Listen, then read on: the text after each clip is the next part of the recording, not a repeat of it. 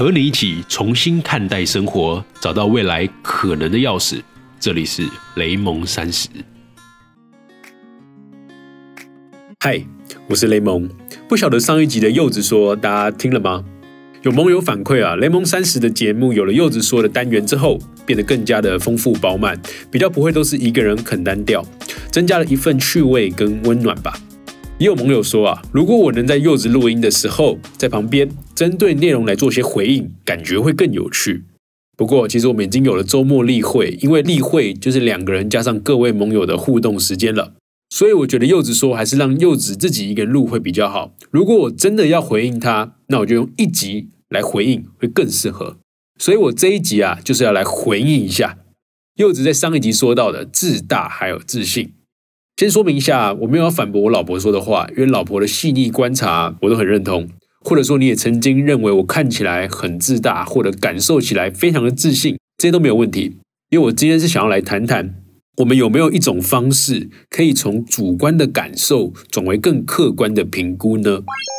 什么意思？就像是自大还有自信这两个感觉好像很容易混淆。有人说这两者之间啊，好像就是一线之隔。那这个一线。到底指的是什么呢？我也曾经很困扰，毕竟我们要知道那一条线，才会知道该怎么样做好自己。直到我翻到我的笔记里面啊，有一段马东曾经说过的话，还有故事，我才知道原来这一条线是插在你是关注结果还是关注手段。马东是这样说的啊，他说自大的人啊，他把重点放在结果，他觉得这个结果我一定能够拿得到。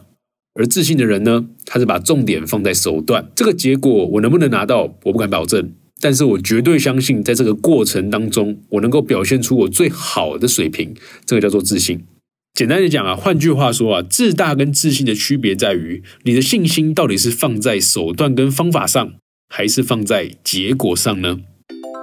其实这句话就带有一种闭环思维，也就是我们在之前的节目里面有谈到的闭环的概念。我们做一个产品的最终目的，不是去把这个最终产品推上线，而是看这个方案是否能够真正的解决需求，去验证、去试错，从行动中去获取反馈，然后再修正手段跟方案。如果把马东的话换成我的话来说啊，我认为没有闭环思维的信心，就是一种自大。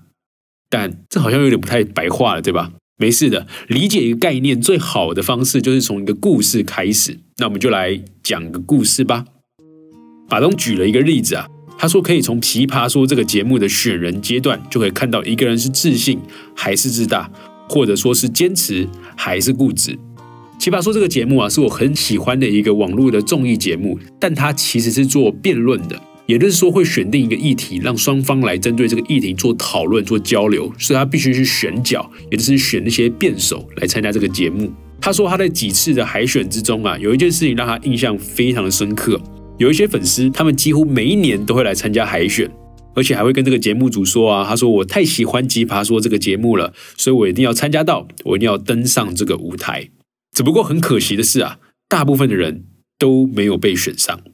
所以导演组啊就会跟马东说啊，这些人凭着对我们的节目的喜欢，能够坚持每年来参加，就已经很了不起了。马东却回了导演一个令人意外的答案，他说：“我也很感动，感动他们对我们节目的支持，但他不觉得这些选手的行为叫做坚持，反而会是一种固执。为什么呢？”他说啊，如果一个人特别想参加《奇葩说》这个节目，他因此尝试试错了各式各样的方式来参与这个节目，那么这个行为就是一种坚持，因为他把他的信心放在了手段上。但换个面向来看呢，如果他是以我必须以《奇葩说》的选手来加入《奇葩说》这样子一个想法的话，屡战屡败又屡败屡战，那么这个就不叫做坚持哦，反而会是一种固执了。因为一次的海选失利啊，可能是因为运气跟环境，但接二连三的失利，两三年就已经过去了。他大概已经证明了你不一定适合当选手，或者说你不一定只能透过海选这个方式来当选手，对吧？所以马东补充说啊，他说你也可以尝试报名我们公司啊，说明你会适合当奇葩说的编辑，当他的选角导演，这些都是参加奇葩说的方式，而不一定只是去当个选手。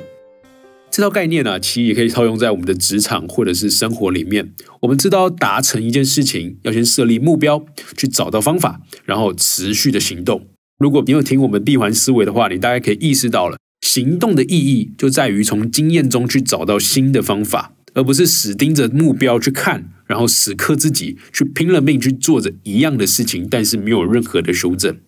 所以马东最后说了一句话，我觉得最为传神。他说：“固执的人啊，他在意的重点已经不是我们所说的那个目的了。他真正在意的是，我必须证明自己的方法并没有错。”好，听完马东的故事啊，我们来换到我自己身上。我曾经也非常的自大跟固执过，这是有一段故事的。在我化工系大三的时候啊，因为写了部落格啊，开始经营社群媒体，我还发起了台南城市浪人这种校外的专案。开始被系上的老师跟同学们啊，认为自己在学术领域上非常的不专注，是个叛逃的化工系学生，就跟那个叛逃忍者是一样的，所以被整个村里面的人给排挤。所以我在成大后续发起了一个叫 iGEM 的项目，这个 iGEM 呢是一个美国 MIT，也就是麻省理工学院举办的国际的基因工程大赛，是一个以学术研究为主，结合跨领域的合作应用的竞赛。然后，因为我们是第一届吧，所以我们一开始的制度还有资源都要有一个打通的起始成本。我至少要花上个一年半的时间，才有办法让这个项目从零到一的去完成。我一开始也确实拼了命的在筹组团队啊，规划研究计划啊，实验专业的训练啊，整合学校的资源，或者是寻找外部的合作机会等等。但我在约莫半年的时候啊，就已经知道自己并不适合学术研究这条路了。因为在那个半年里面啊，我几乎是每天早上六点就起床去上 MIT 跟哈佛大学的线上课程，不管是生物学啊、分子生物学，还是基因工程，或者是参与到团队的研究训练计划，甚至还到了生物实验室里面实习。我的脑中的专业知识啊，虽然慢慢的变多了，但我的心情却怎么样都不太能快乐起来。但我又想着，因为这个整个项目是我的指导教授找我发起的，整个团队成员也是我找的，我不敢在中间退出，所以我不断的去告诉自己，这套方法是没有错的，只是我的努力还没过，我还没有度过平排期，说不定我会真的很喜欢学术研究这条领域的，所以我又一次又一次的参与了课程跟实验的操作，后来啊。我们团队确实在世界的大赛上拿到还不错的成绩，也成功把跨领域团队的基石给建立起来。但整件事情回头来看，对我个人的主要收获还是只有我知道自己并不适合学术研究的这条路。但我却花了超过一年半的时间来换取这个我在半年的时候就已经感受到的事实。你说我那个时候是不是很自大呢？因为我只是为了去验证自己的方法。并没有错。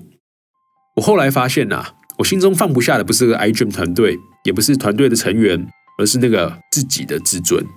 所以啊，如果你是参与了《雷蒙三十》这个节目一段时间的盟友，你会发现这个节目可能在内容的更新频率上不算太高，现在也还没有所谓的大肆宣传跟推广。但我们会尽可能去收集每一个反馈，来调整、修正我们执行的方式。因为我们知道啊，坚持往自己的目标前进之外，又懂得承认自己过去的一些方法跟手段是错的人，这才叫做是自信。相信目标终将达成，但过程我们一起试错吧。马东最后还讲了一句话，在这边最后的分享给大家。他说：“千万不要你自大了一辈子，却还以为自己是自信的；你固执了一生，却以为那叫做坚持。”好，那今日的思考题啊，是你有没有过当自己特别有信心的时候，到底这个信心你是放在目标上，还是放在方法上呢？或者是你有没有曾经以为自己拥有很大的自信，但后来却发现这其实只是一种自大的经验，可以跟我们分享呢？欢迎你到脸书社团搜寻雷蒙三十，加入我们的节目的私人交流社团，或者到 IG Hashtag 雷蒙三十，我们看到的时候都会给予回应哦。好，我是柚子，我要来感谢这一周有给我们在 Apple Podcast 评价的盟友们，一个是 Haro，一个是一二三四四二一四四一，谢谢两位的反馈。Haro 说觉得我们的节目蛮不错的，虽然年纪很轻，但是却有很成熟的思想。多访问一些平凡的人，真的比访问成功的人还有意思，毕竟社会上成功的人还是少数。或者也可以让成功人士来分享自己失败的过程，让大家知道成功其实是没有特定公式的，因为每个人都有自己定义的成功。谢谢你，Harold，我们会继续加油的。也谢谢一二三四四二一四四一的盟友，他说最近工作上面面临挑战，听了第十八集的分享，发现自己以前的反应虽然是在问为什么，但实际上好像都是从受害者的角度出发，觉得凭什么公司可以这样对我？谢谢这个节目，透过分享自身的经验和学习成果，让我们可以找到思考中的误区。谢谢你，你们的反馈都是让我们继续优化我们的内容，让我们产出更好的作品。那希望你们也喜欢今天雷蒙的内容，那我们就下一集见喽，拜拜。